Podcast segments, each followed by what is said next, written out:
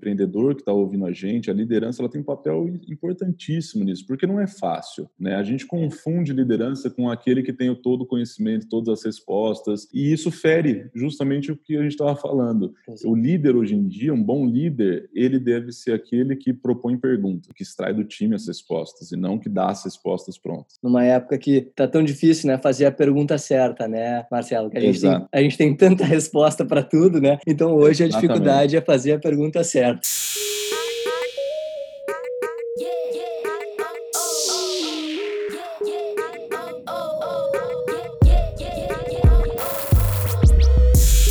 Está começando mais uma experiência de áudio, mais uma explosão de conhecimento. O Podcast Empreendedor é um podcast de entrevista que vai te dar uma injeção extra de motivação. Toda semana eu entrevisto CEOs e fundadores de empresas que compartilham conhecimento sobre suas experiências pessoais e ajudam empreendedores que estão trilhando seus próprios caminhos. Ah, se você gostar do nosso programa, por favor, lembre-se de classificar e comentar o podcast para a gente conseguir motivar mais empreendedores a abrirem os seus próprios negócios. Participe você também do podcast empreendedor e faça perguntas para os nossos entrevistados. Basta seguir nosso Instagram, podcastempreendedor, e assinar nossa newsletter em www.distritoe.com.br. Vamos nessa!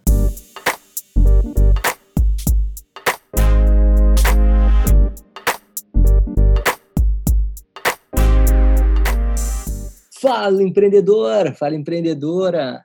Seja muito bem-vindo, seja muito bem-vinda a mais um podcast empreendedor, podcast de empreendedorismo.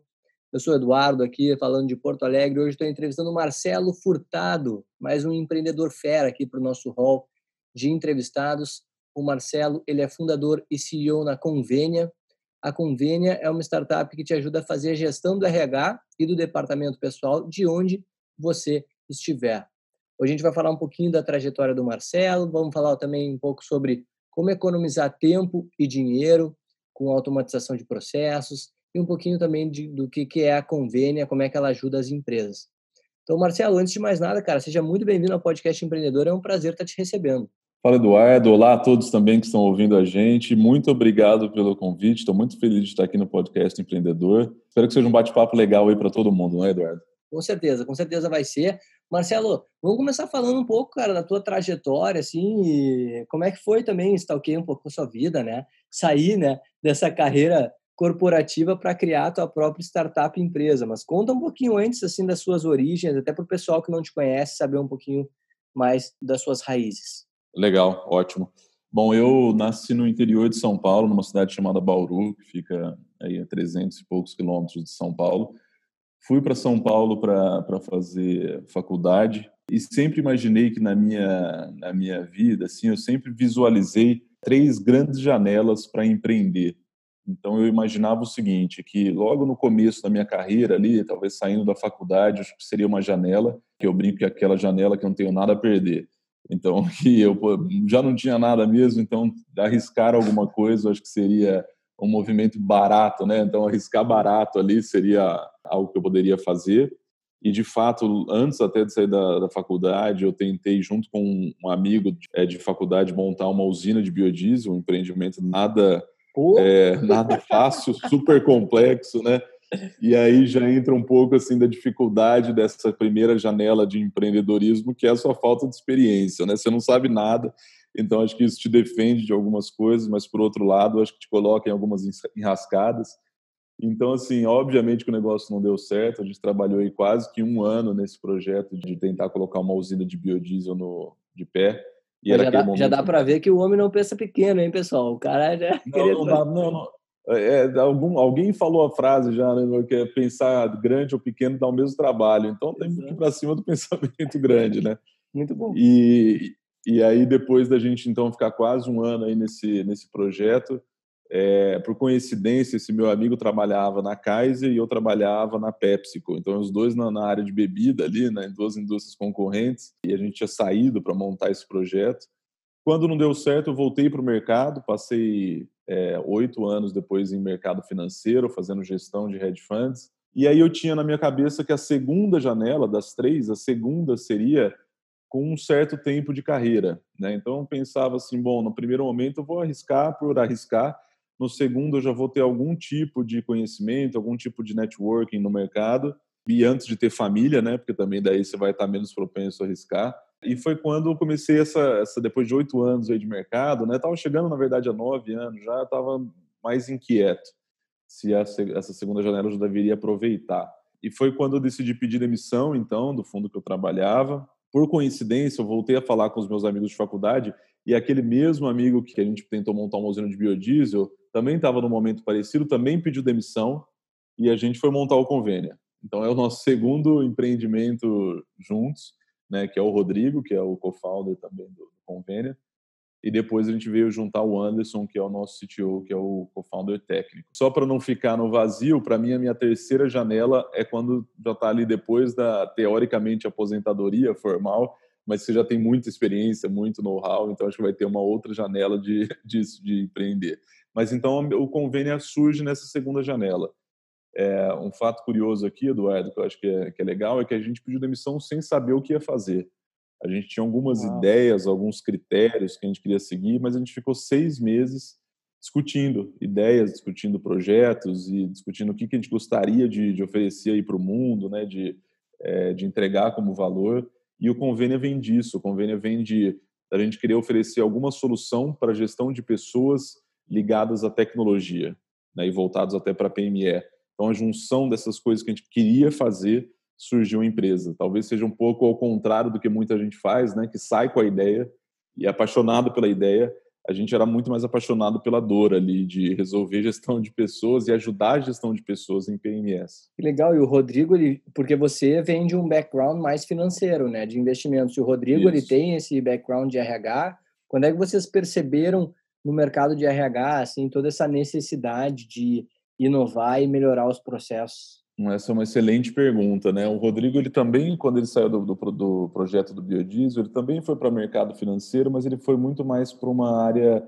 É, ele chegou a ser sócio de corretora, mas de uma área muito mais comercial, é, de montagem de equipes, montagem de times. Nenhum de nós tínhamos trabalhado em RH especificamente, mas a gente tinha vivido muito, tanto nas empresas que a gente trabalhava, quanto nos negócios que a gente tinha feito, muito essa visão, e a gente tinha muito essa visão, né, tem até hoje, de que pessoas são importantes em qualquer ambiente. E, e a partir disso, a gente começou a ver que existiam dores na PME muito maiores, talvez, até do que nas grandes empresas, porque a grande empresa acabava tendo uma estrutura né, muito robusta, um investimento muito grande para lidar com, com os problemas de gestão de pessoas, e as PMEs ficavam meio que desassistidas. Então, foi uma mistura de visão pessoal, de que pessoas são importantes, que gestão de pessoas são, é importante em qualquer ambiente, com uma oportunidade que a gente viu nesse mercado de PMS, que, ao nosso ver, estava desassistida naquele momento. Cara, legal você contar a sua história, assim, porque é um super exemplo para os nossos ouvintes de que não necessariamente você precisa ser um profissional da área da onde você empreende, né? Inclusive, o Rony Meisler, criador da Reserva, agora o Grupo Reserva que foi vendido para Arezo por quase um bilhão de reais aí, ele também era um cara que ele não era do ramo de, de roupas, assim, do varejo e acabou entrando nisso. Marcelo, eu queria aproveitar, então, esse, esse momento, assim, para perguntar para ti isso, assim, qual é a sua opinião sobre o fato de, de você não ser necessariamente ligado diretamente, né, a área que você vai empreender, quais são os benefícios e também as desvantagens, né? Além, a desvantagem é meio uhum. óbvio, né? A falta de experiência, etc. Mas os benefícios de tu não ser um cara da área e tu empreender com algo totalmente novo. Pois é, eu acho que de fato vantagens são óbvias e elas ficam muito mais óbvias depois que você faz algo que não era ligado à sua carreira. Uhum. E eu, eu acho que a principal vantagem que teria em fazer algo ligado ao que você construiu é o networking que você desenvolveu, é o conhecimento das pessoas daquela área. Mas, por outro lado, eu, acho, eu vejo vantagens, como você disse, em fazer algo que não estava ligado diretamente na sua, na sua carreira anterior. E a principal delas, para mim, é você ver as coisas com outros ângulos. É Legal. É você não ter os vieses que a área e uma carreira te traz em determinado segmento. Então, a gente, quando vai para RH sem ter vindo de RH, a gente vem com uma visão totalmente nova, a gente vem com uma visão totalmente externa e aí a gente consegue enxergar mais oportunidades, né? A gente consegue enxergar e fazer comparativos de como que é, outras tá, áreas... Não está pré-condicionado, né, Marcelo? Não está engessado Isso. já com alguma ideia. Exatamente, exatamente. Então a gente está muito livre ali das amarras para conseguir desenvolver e propor soluções de fato inovadoras em determinadas áreas. Para a gente isso foi muito importante porque a área de gestão de pessoas, a área de RH, a área de departamento pessoal, ela é uma área muito tradicional normalmente nas empresas, né? E é uma área que, é claro, ela tem funções ali obrigatórias, funções das mais importantes dentro de uma empresa, e, e isso leva essa, essa leva a um conservadorismo. Então a gente, quando veio de fora, conseguiu trazer uma visão diferente. Uma outra coisa é que hoje em dia, e para quem está ouvindo a gente aí, que talvez pense em empreender em uma área que não é a que trabalha, mas que goste muito, como foi o nosso caso, né, que tem uma paixão, é que hoje em dia o conhecimento ele é muito mais é, disponível do que Verdade. talvez uma geração atrás. Então, hoje, sinceramente, se você quiser ter uma carreira onde você cumpra várias jornadas ao longo da carreira, ok, você consegue, porque você consegue aprender de forma muito rápida, você consegue buscar conhecimento de forma muito rápida.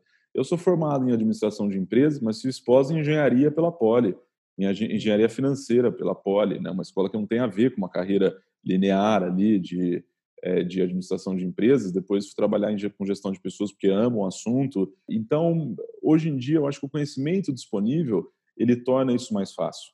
Então você consegue aprender, você consegue entrar em contato com as pessoas da área, você consegue se desenvolver em outra área, não necessariamente que seja é, cada vez menos a carreira nossa é uma linha reta. Ele é, é. cada vez mais uma, né, uma sequência de iterações ali ao longo da jornada. Excelente, excelente insight, Marcelo, você está trazendo para nossos ouvintes, assim, que é principalmente, pessoal, a gente já fala um pouco sobre isso, né? Que é o, o, profissional que ele não precisa ser a mesma coisa a vida inteira, diferente de antigamente, onde a gente fazia carreira. A gente não, porque eu não era, né? Mas os nossos pais, nossos avós faziam carreiras em grandes empresas e lá ficavam por, pela sua vida inteira. Hoje a gente tem essa possibilidade, que nem o Marcelo disse, de conseguir desenvolver novas habilidades num menor espaço de tempo, que é o, o, o que mais importa. Para isso a gente consegue aprender, a informação ela está disponível então, isso é muito legal, porque às vezes, né, Marcelo, você faz todo um planejamento e acaba que quando você está na prática não era exatamente como você imaginava. E muitas pessoas se, veem, se pegam presas nesse processo justamente porque acham que tem que seguir isso a risca até o final, né? Então, você é um exemplo de que não é necessariamente uma receita de bolo isso. Né? Exatamente. Eu acho que você tocou num assunto super importante, Eduardo, que inclusive, né, se fala muito de metodologia ágil, que a gente é empresas de tecnologia usa muito, um dos princípios da metodologia ágil é justamente isso que você tocou, onde a adaptação é mais importante do que ter um plano. Legal. Não é que ter um plano não seja importante, né? mas você se adaptar, você conseguir é, evoluir e ter uma, uma carreira que tenha aprendizagem contínua, é muito importante hoje para você prosperar. Empresas de tecnologia que aprenderam a fazer isso para crescer rápido, é, elas podem ensinar muito também para a gente na área pessoal, né? Quando a gente vai empreender, é, você talvez não tenha que tentar acertar. E eu até brinco, né? Quando a gente, em algumas das aulas que eu dou, eu até falo assim, olha, quando você monta um negócio, você acha que tem certa chance de dar certo, certa chance de dar errado. Vamos falar que é 50-50. 50%, uhum. de chance de dar certo, 50% de dar errado. O empreendedor não pode chegar com essa cabeça, ele tem que chegar com a cabeça que vai dar 100% errado. porque vai dar errado. Vai dar errado, mas assim, o empreender é uma sequência de aprendizagem. Você vai dar errado, vai aprender alguma coisa, vai dar errado mais um pouquinho, mais um pouquinho, até que você dá certo. Né? Então, eu acho que esse, essa cabeça de, de evolução, de aprendizagem, de se adaptar, eu acho que ele é super importante para quem empreende hoje em dia.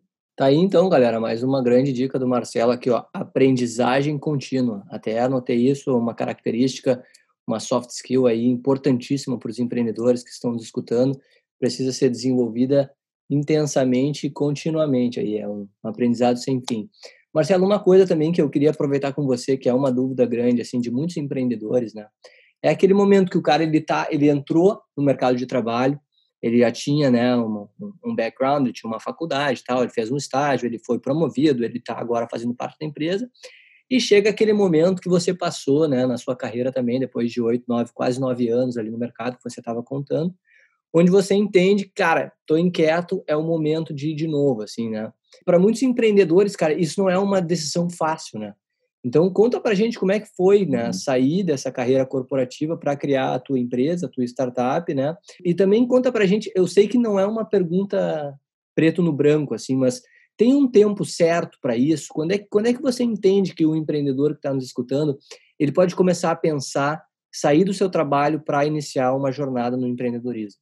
Legal, legal. Eu acho que, bom, já te adianto que não vai ser uma resposta preto no branco, uma é, resposta não é, não binária é aqui, super Perfeito. racional, e eu, você já até imaginar, pela sua pergunta, você já imaginaria que essa seria a minha resposta. Mas eu gosto de pensar também, é, e, e, isso eu, eu também fui uh, desenvolvendo logo no começo da minha carreira corporativa, que é o conceito de ciclos. E eu acho que as pessoas, acho que é muito importante que as pessoas hoje em dia cumpram esses ciclos. A gente está falando que não é uma jornada em linha reta, que a nossa carreira vai mudar, que é um processo iterativo, né, que ela vai para um lado, vai para o outro, vai para o outro. Mas se você não tem a disciplina de cumprir certos ciclos, você corre o risco de não chegar a lugar nenhum. Legal. Então isso eu tinha muito na minha cabeça e eu acho que assim a minha Estou contando um pouco da minha experiência, abrindo o capô aqui pessoal, né, de como foi para mim. espero que isso seja útil para quem esteja ouvindo. Mas pessoalmente para mim foi muito importante para não sair logo das coisas. Então eu tinha muito claro que eu queria cumprir um certo ciclo dentro da carreira que eu tinha escolhido ali dentro de mercado financeiro. Então eu passei por, por um, entrei muito numa, numa um cargo muito júnior ali, depois fui evoluindo até chegar a ser responsável por algumas coisas Neste momento, estava claro que eu tinha cumprido um ciclo inicial na, na carreira e que eu ia iniciar um novo ciclo, né? um novo ciclo talvez de, é, de ser gestor de equipes, um novo ciclo. E aí é, é mais uma escolha, né? porque eu não queria abandonar no meio deste novo ciclo. Então, para todo mundo que está pensando em empreender, a primeira dica que eu dou sempre, que veio, a primeira, primeira experiência que eu trago foi essa. Pense em ciclos, nunca abandone no meio, porque senão você não tem uma história legal para contar. Então você sempre sai com uma história legal se você termina um ciclo. Olha, eu fiz isso, entrei como analista júnior, fiz essas conquistas, evoluí, cheguei nesse ponto. A hora que eu entro no outro ciclo, eu decidi sair e decidi iniciar um novo ciclo em outro lugar. Então acho que isso é super importante. Eu só quero dividir a resposta nesse, que é uma, uma questão um pouco mais é, difícil de mensurar, né? Que é você acompanhar e refletir muito sobre o estágio que você está. E um outro ponto mais racional eu realmente acredito que é, você precisa ter, se você estiver naquelas janelas que eu falei, se você estiver na segunda, eu acho que é muito melhor se você consegue desenvolver uma tranquilidade financeira para empreender.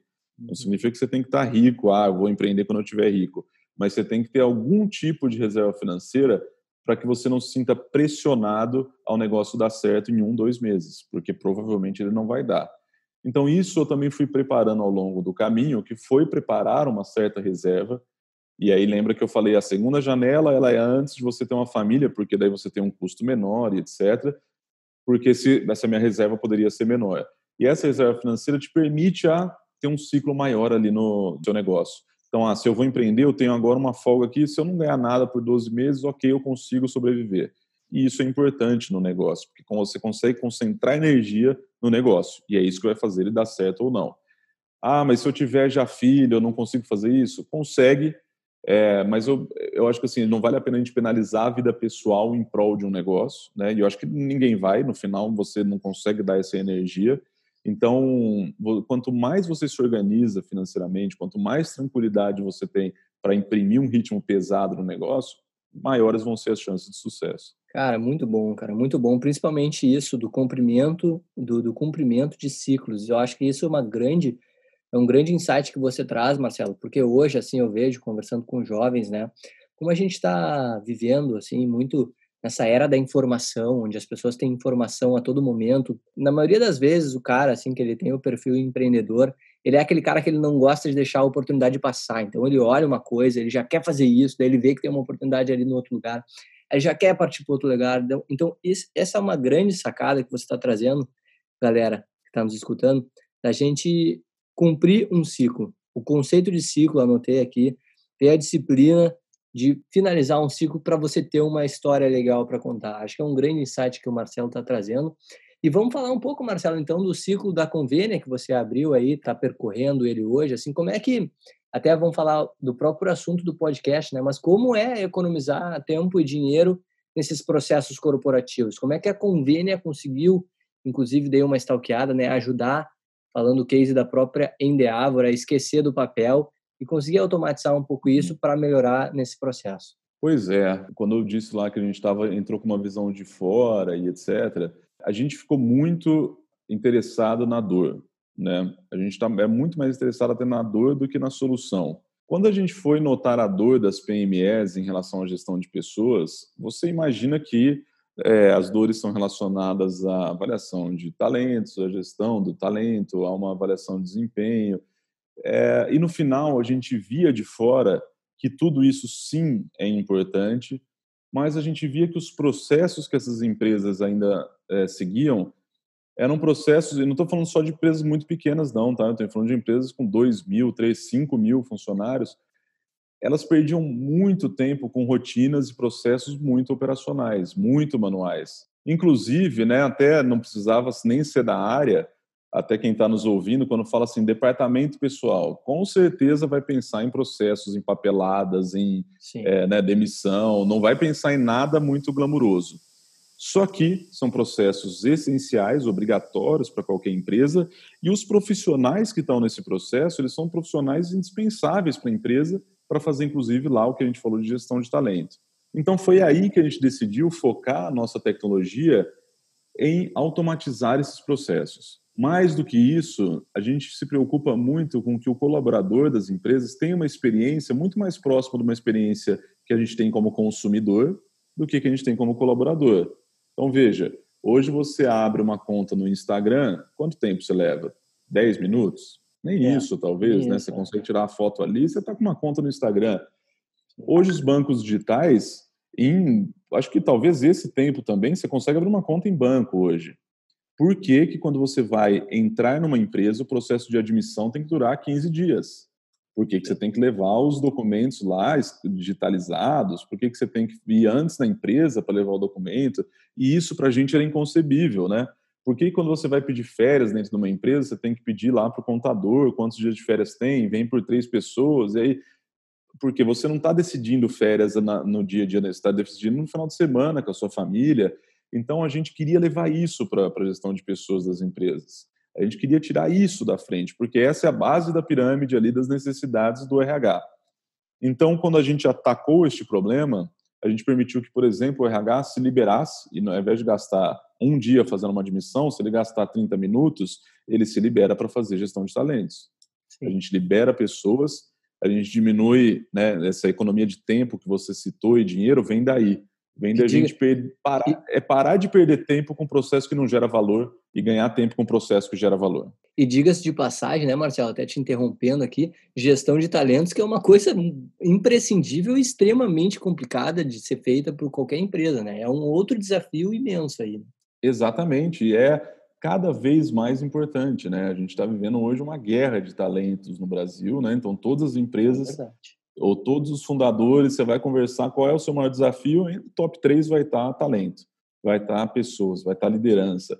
Então, é um, um tema que, independente da, do setor de atuação, é importante, e, e, a gente conseguiu desenvolver então essa solução que é uma plataforma que atende todos os setores ali, porque no final são pessoas que estão por trás, independente do setor de atuação. Então, o nosso foco é nesse, é resolver esses problemas, é, essa burocracia que o DP tinha, transformar numa área ágil, transformar numa área moderna, dar uma boa experiência não só para o departamento pessoal, mas também para o colaborador, para que aí sim tenha um salto de qualidade em todas as outras áreas relacionadas ao RH. E para quem está se perguntando, Marcelo, num caso mais prático, assim, conta para a gente o case da Endeavor, como é que foi? O case, a Endeavor é uma empresa super moderna, né, que tem uma, uma cabeça super moderna, que propõe várias é, ela é vanguardista em várias teorias de gestão de, de empresa e, e o desafio foi muito nesse sentido, né? Porque o departamento pessoal talvez fosse a área e com pessoas assim excelentes, de altíssimo calibre, fazendo a gestão da empresa, fazendo ali a área de, de, de departamento pessoal, de RH, mas que não tinham ferramentas, elas não tinham como fazer o processo de uma melhor forma. Então, era como se fosse uma realidade paralela. A empresa inteira era gerenciada de forma moderna, ágil, todas as áreas. Quando chegava no departamento pessoal, era uma outra realidade. Vou dar um exemplo: distribuição de olerite ainda era em papel. Então você imagina que uma empresa super moderna que trabalha num ambiente vanguardista distribuindo olerite em papel. E era uma realidade assim, ah, ok, tudo bem, porque é assim, né? Porque infelizmente no Brasil é assim, você precisa distribuir assim. E quando a gente apresentou o convênio, né, e, e, eles viram que, por exemplo, poderia ser distribuído totalmente é, de forma digital e não perderia nem, não perde nem um minuto para fazer essa distribuição para 100, 200 colaboradores, isso passa a integrar é, uma experiência para o colaborador. Né? Então, de forma bastante prática, esse é um exemplo de um processo ali que a gente mudou, mas a admissão é outro processo e a Endeavor tem escritórios distribuídos, então isso é importante, né? Porque é, como é que você faz quando você tem um time de, de departamento pessoal centralizado que faz admissão em outra cidade? Vai ter documentação por correio. A gente hoje no convênio você consegue assinar todos os documentos trabalhistas de forma digital. E depois isso na pandemia, durante o trabalho totalmente remoto, isso é praticamente obrigatório você ter algo do tipo, né? Então a gente dá arma para que esses profissionais consigam chegar no seu nível máximo de, de excelência. Gestão de pessoas nunca vai ser um botão que você aperta e resolve o problema. A gente sempre vai depender de pessoas capacitadas operando. Então, isso para a gente é super importante, essa capacitação, essa evolução que a gente está vendo no profissional de RH, porque justamente a gente, com a capacitação do profissional, o nosso produto ganha é, níveis ainda muito maiores. E a Endeavor é um caso desse. E aproveitando, Marcelo, que a gente está falando de capacitação de profissionais, de gestão de talentos, que é outro assunto que a galera e eu, inclusive, gostamos muito de escutar. Quando eu estava estudando seu case ali, você fala de um, de um conceito por trás da filosofia de trabalho chamado People First. Pode falar um pouquinho mais sobre esse conceito, sobre essa filosofia, explicar os benefícios e como é que ela é aplicada?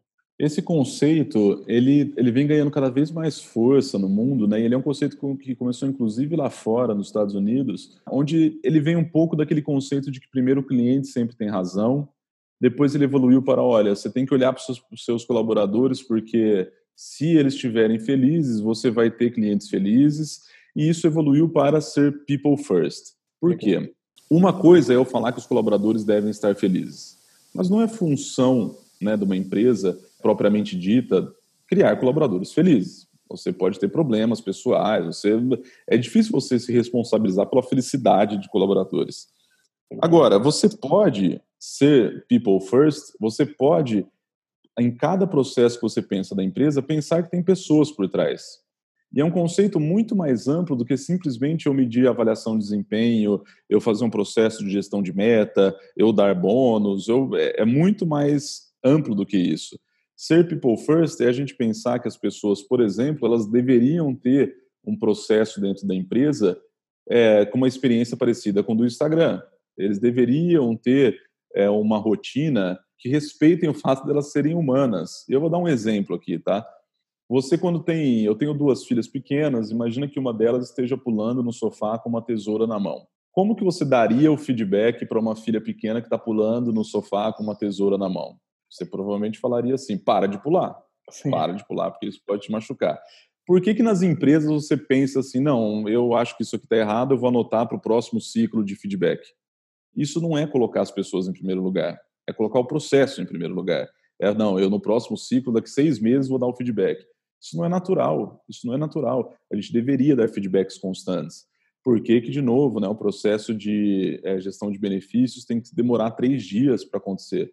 Você não está levando em consideração que tem uma pessoa fazendo aquilo, que tem uma pessoa recebendo benefício, que tem uma pessoa que está recebendo o plano de saúde. Então, o nosso sistema ele faz isso. Ele, ele dá ferramentas para que as empresas pensem que existe uma, existem pessoas por trás. E se a empresa colocar as pessoas em primeiro lugar, tudo vem na sequência. O produto vai ser melhor trabalhado, os clientes vão ser melhor atendidos, os fornecedores vão ser melhor também relacionados. Então, o conceito de people first é esse conceito amplo para a gente nunca esquecer que por trás das empresas tem pessoas. Cara, deixa eu aproveitar esse conceito que você explicou para a gente e, e te perguntar também uma outra dúvida que muitos, principalmente donos de empresas que escutam o podcast empreendedor, têm de dúvida, que é essa importância né, de manter a convivência do time saudável assim para o crescimento da empresa. Na sua opinião, assim, quais são algumas dicas que você pode dar, pode trazer para a nossa audiência sobre como melhorar essas relações entre as pessoas para que o processo seja mais leve e a empresa cresça mais naturalmente? Olha, eu acho que tem muito a ver com respeito à diversidade, que é um tema que a gente sempre tratou com a máxima importância no nosso código de cultura aqui dentro do convênio, desde o primeiro momento, porque a diversidade ela te traz várias coisas, o respeito à diversidade ela te traz várias coisas, né? Uma delas é, por exemplo, a autonomia. Né? Então, o time, as pessoas que compõem o time, elas querem ser elas mesmas. Você não quer entrar num time para simplesmente ouvir e obedecer uma regra de alguém. E você só tem essa autonomia de pensamento, essa autonomia de comportamento, você poder fazer, tomar os seus riscos, né, que é o conceito de segurança psicológica, se você respeita a diversidade.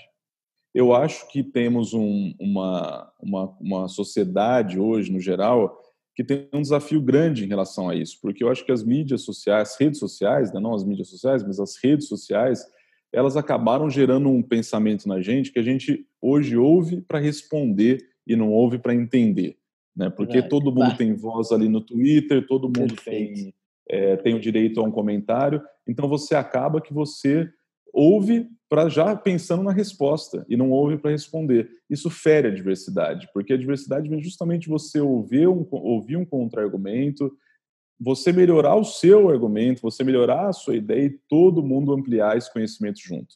Então, acho, acho que o principal item para mim de, de time é esse respeito à diversidade, que vai trazer autonomia, não existe inovação sem diversidade de pensamento, porque se você, só você pensa, você não inova, né? Se você não está disposto a ouvir outras, é, outras ideias, você não vai inovar nunca. Então, acho que a minha dica para ter times saudáveis, para ter um, um, time em crescimento constante, é, time que se relaciona bem, é esse. Um conceito meio que básico aí de, de convivência, que é respeitar opiniões diversas, ouvir para entender e ter diálogo. Cara, uma frase que diz tanto, cara. Ouve para responder, não ouve para entender. Cara, isso aí que você trouxe está é, sendo um grande insight também, porque de fato é uma realidade hoje, assim, principalmente com toda essa polarização política, essa briga de classes, de gêneros, enfim, né? Cara, muito bom isso que você está trazendo. Acho que não só eu, mas todos que estão nos escutando vão refletir muito sobre essa frase, ouve para responder, não ouve para entender e é também uma grande resposta, resposta a essa pergunta, né? Como manter essas relações entre os colaboradores melhores. Se a gente partir desse princípio, galera, a gente ouvir para entender, não ouvir para responder, já muita coisa já pode ser mudada a partir dessa pequena frase que diz tanto aqui. Obrigado, Marcelo, por ter compartilhado. E só complementando, que eu acho que é bem legal o reforço que você fez aqui desse, desse tema, porque a liderança, né, e o, empre o empreendedor que está ouvindo a gente, a liderança ela tem um papel importantíssimo nisso, porque não é fácil. Né? A gente confunde liderança com aquele que tem todo o conhecimento, todas as respostas, e isso fere justamente o que a gente estava falando. O líder hoje em dia, um bom líder, ele deve ser aquele que propõe perguntas e que extrai do time as respostas, e não que dá as respostas prontas. Perfeito, cara. Até anotei aqui, ó. Um bom líder é o cara que propõe perguntas. Numa época que tá tão difícil, né, fazer a pergunta certa, né, Marcelo? Que a gente tem a gente tem tanta resposta para tudo, né? Então hoje Exatamente. a dificuldade é fazer a pergunta certa. Legal, cara. Obrigado Exatamente. por reforçar. É verdade. e falando um pouquinho, Marcelo, que o nosso tempo está voando aqui, agora que eu estou percebendo, é, falando um pouquinho das dificuldades enfrentadas assim pelas PMEs, né, para atualizar e automatizar esse processo, assim. O que, que você entende que, que são grandes barreiras assim para as pessoas começarem a dar mais atenção para esse tema que pode, né, uh, que nem a gente viu no próprio case da Endeavor ali, ajustando um tema, você tem mais espaço para focar naquilo que interessa em outros. Olha, eu acho que a, a, PME, na verdade, são os guerreiros do nosso país, né? Porque são as empresas ali que mais empregam é, e que, de certa forma, tem, tem que ter a maior eficiência para fazer os processos acontecerem. Por quê? Porque ela não tem recurso. Ela normalmente é uma empresa que é, opera com margens mais apertadas e que tem que trabalhar ali no máximo da eficiência. Então, acho que a grande dificuldade é essa, porque os processos ali que tomam muito tempo, tomam muito recurso, eles acabam sendo quase que a causa delas não conseguirem inovar, delas não conseguirem automatizar. Porque você perde tanto tempo ali que você não tem tempo de olhar, de respirar para fora da água ver que tipo de solução tem e, a partir daí, implantar melhorias. Então, para a gente, isso foi essencial, e eu vou falar diretamente como que a gente é, atacou essa visão nossa. O nosso produto ele tem três pilares principais. O primeiro pilar para atacar isso é uma experiência de uso espetacular. Não pode ser boa, ela tem que ser espetacular. Por quê? Porque a PME não vai ter recurso para parar uma pessoa para fazer um treinamento que custa um milhão de reais para implantação de um sistema. Ela não tem. Então, com uma experiência de navegação, uma experiência de uso espetacular, você não precisa de treinamento. Você entrega e passa a ser quase que a metodologia que as empresas usam ali dentro do seu sistema. O segundo pilar para a gente importante é o custo. Tem que ser um sistema acessível. E para isso acontecer, a gente construiu uma máquina de geração de lead ali que permitisse que a gente oferecesse um sistema robusto, completo, mas a um custo super acessível para as empresas conseguirem contratar porque senão ela ficava com sistemas complexos e que tinham uma, um custo de implantação alto, um custo de manutenção alto, ou seja, era inviável para, para as empresas. E o terceiro pilar é resolver uma dor real. O sistema para PME, ele não precisa ter penduricalhos que são que não resolvam a dor de fato. Então a gente focou na resolução de dores reais. Então eu entendo que assim a maior dificuldade das PMEs é isso, é, é você não ter recursos sobrando, para conseguir ter, assim, para poder errar, para poder contratar um sistema e demorar X meses para colocar no ar, você tem que ser eficiente. E isso é bom para a gente, para a gente que oferece solução para a PME, porque coloca a gente no, no desafio constante de fazer uma solução boa, de da gente mesmo se desafiar a resolver esses, esses, esses problemas.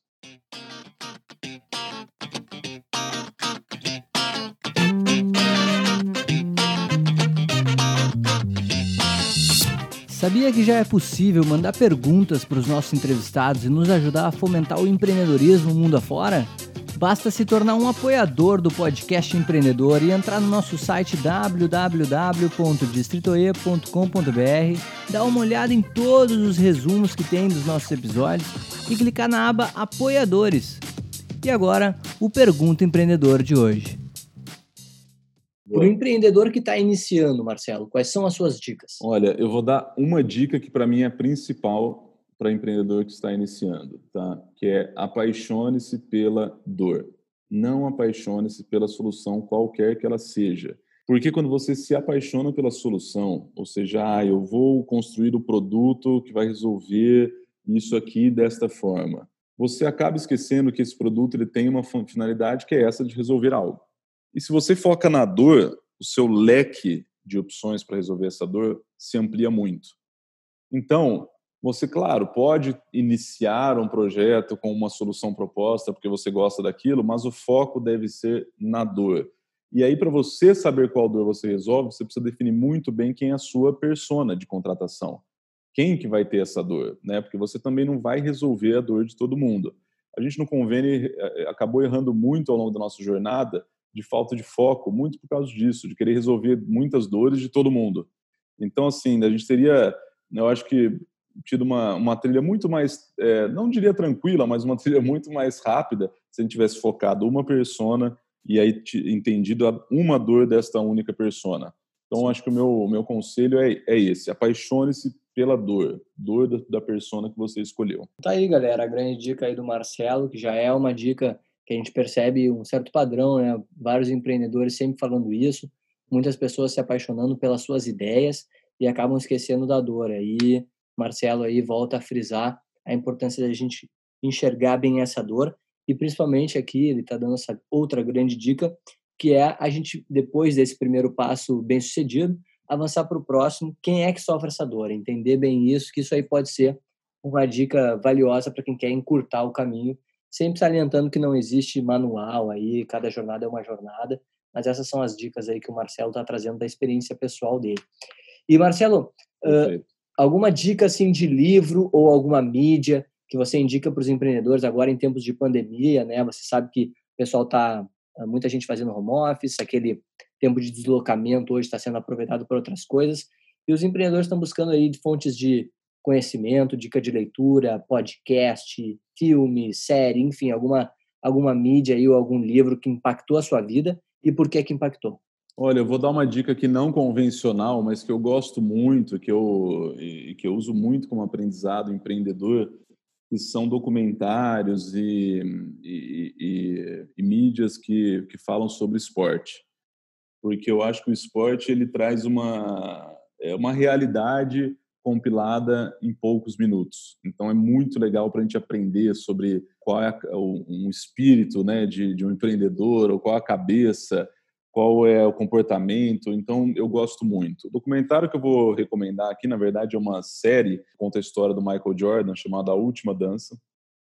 E esse documentário eu acho que ele é super legal para quem quer ouvir sobre liderança, para quem quer ver sobre motivação, para quem quer ver sobre inovação. Ele tem vários componentes desses assuntos. Um deles que eu ressalto aqui para quem for assistir, notem, por exemplo, como que alguém em alto nível né? E eu posso até fazer um comparativo aqui. Imagina alguém numa carreira corporativa ganhando um bom salário, trabalhando num bom escritório.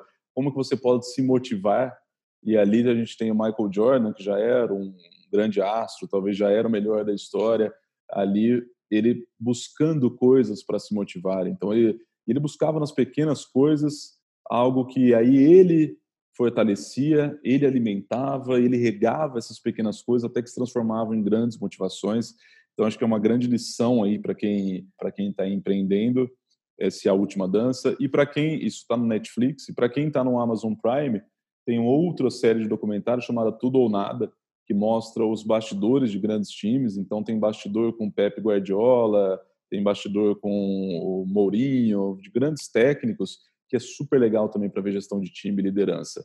Não precisa gostar de esporte, obviamente, porque a história é auto explicativa ali, mas eu acho que são grandes lições que a gente consegue tirar e de um ambiente com uma visão, né, não óbvia, sem ler os livros aí de, de negócio que eu acho que todo mundo recomenda. Cara, fantástica essas dicas do Marcelo, pessoal. Essas dicas do Marcelo já valem a sua assinatura, que é o podcast empreendedor.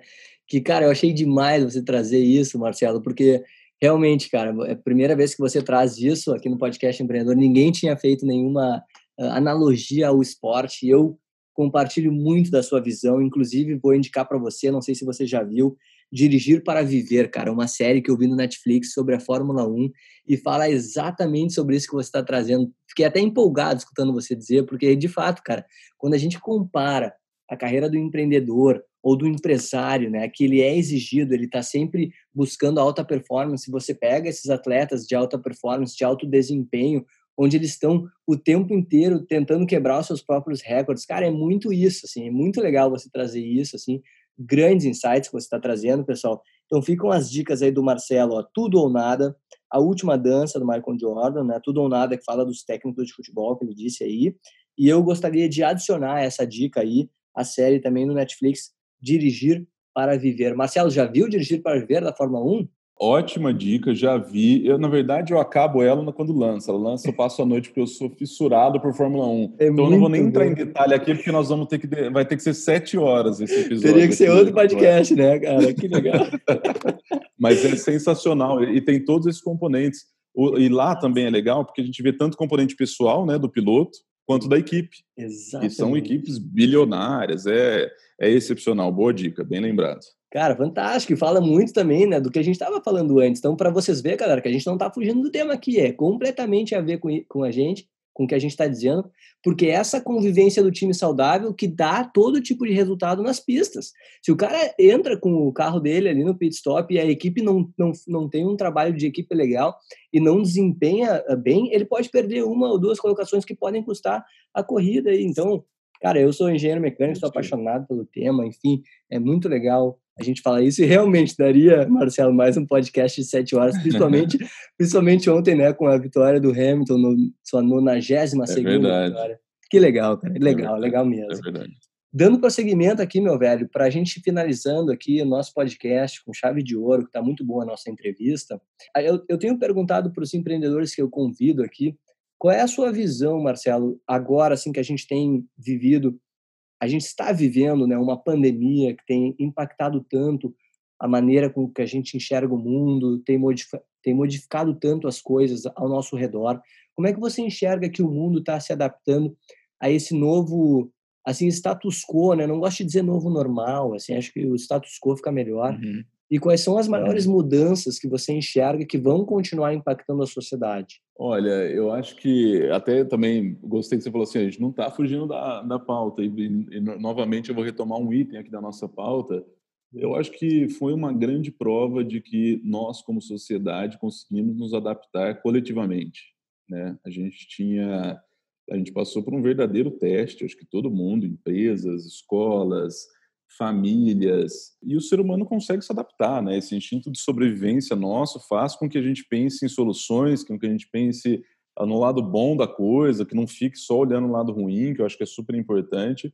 E a gente, de certa forma, conseguiu resolver todas as questões. As escolas estão funcionando remotamente, acho que, claro, com prejuízos, com certeza, né? A gente não, não dá para fechar o olho enquanto é isso, mas as empresas estão produzindo, é, enfim, está tudo funcionando de certa forma. Então, acho que o grande aprendizado que a gente vai tirar disso é justamente essa adaptação, que a gente tenha uma capacidade de se adaptar, mesmo não só individualmente, mas coletivamente, e uma adaptação muito rápida.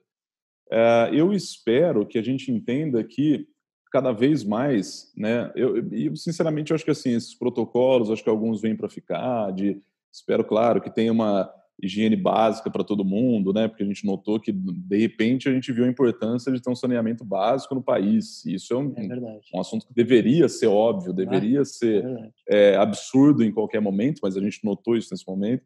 Então acho que isso é um ponto. Mas eu gostaria realmente que a gente começasse a pensar que não existe muito fronteiras, sabe? Não existe muito empresa contra empresa, é, país contra país. Que a gente no final é uma coisa só. E eu acho que esse conceito de globalização, que é obviamente muito difundido e batido, ele ficou latente quando a gente tem uma pandemia, né? Quando a gente tem um, um algo que se espalha em dois meses no mundo inteiro. Então, é, entra muito também de novo no tema da diversidade, o quanto que a gente deveria estar mais próximo um do outro, mais disposto a ouvir, e que não, isso não, qualquer tema hoje vira um campo de batalha. Então, realmente esperaria que a gente também aprendesse isso, que a gente aprendesse a conviver mais com a diversidade, que a gente aprendesse a conviver mais, com, mesmo com quem está distante ou com quem tem uma opinião contrária, porque se a gente não conviver, a gente não vai aprender. Então, acho que espero que esse esse aprendizado, acho que isso nas empresas está acontecendo já, as empresas viram que isso é essencial para para a sobrevivência. Espero que isso aconteça também no nível maior, no nível social. Fantástico, galera. A gente está recebendo hoje o Marcelo Furtado, fundador e CEO na Convênia. A Convênia que é uma startup, uma empresa, né, que faz a gestão do RH e do departamento pessoal de onde você estiver. A gente está falando sobre como economizar o tempo e dinheiro, além de diversas lições de empreendedorismo aí e de carreira que o Marcelo está trazendo para a gente. Marcelo, já se encaminhando para o final aqui do podcast Empreendedor, a gente sempre deixa nossas maiores e mais positivas energias àqueles empreendedores ou aquelas empreendedoras que estão de alguma maneira sendo afetadas por essa pandemia, assim, e como uma, um, mais assim uma um momento mais motivacional, queria escutar a sua mensagem aos empreendedores que nos escutam hoje.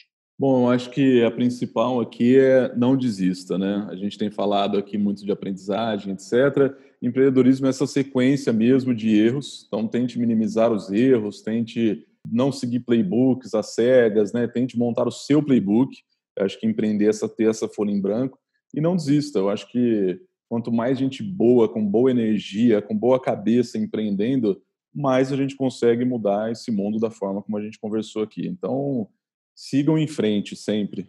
Maravilha, meu querido. Para o pessoal que quer saber mais da Convênia, quer entrar em contato com você, te adicionar na, nas redes sociais, passa aí, faz o, o Xabá aí, que faz parte também, o mic é todo seu. Com certeza, obrigado, Eduardo. Adorei estar aqui, estar aproveitando, adorei a conversa, espero que todo mundo tenha gostado. É, todo mundo pode encontrar nossos produtos lá em www.convenia.com.br. Quem quiser falar comigo pode falar pelo LinkedIn, Marcelo Nogueira Furtado, ou também pelo Instagram, Marcelo N Furtado, pode me chamar por lá, que, que eu tenho o maior prazer em, em falar com todo mundo aí, trocar ideia. Eu acho que isso, isso que faz esse podcast ser mais legal, né? Então, vamos tornar disso uma, uma conversa, um bate-papo. É isso aí, galera. A gente está chegando ao fim, então, de mais um podcast empreendedor. Gostaria de convidar você a assinar o podcast empreendedor e enviar esse episódio para alguma pessoa que você acha que pode se beneficiar. desse conteúdo riquíssimo de informação aqui, de insights que o Marcelo está nos trazendo. Hoje a gente aprendeu muito. Também uh, te convido a enviar um e-mail para mim, caso você queira fazer algum comentário, dar alguma dica, fazer alguma sugestão, ou até mesmo indicar algum empreendedor ou alguma empreendedora que você acha que seria legal assim de estar participando aqui do podcast empreendedor. Basta enviar o seu e-mail para contato arroba distritoe com.br Também tem as nossas redes sociais, arroba podcast empreendedor no Instagram e o meu LinkedIn, Eduardo Tannhauser, aí, para se você quiser acompanhar as postagens, um pouquinho dos meus pensamentos aí, o conteúdo que eu tenho preparado para os empreendedores e para as empreendedoras para ajudar de alguma maneira na história de sucesso de cada um. Marcelo, muito obrigado, cara, pela tua participação. Foi um show aqui, muito legal saber da sua história e dividir esse conhecimento contigo. Adorei também, Eduardo. Obrigado pelo convite novamente. Estou à disposição. É isso aí, galera. A gente fica por aí. Valeu!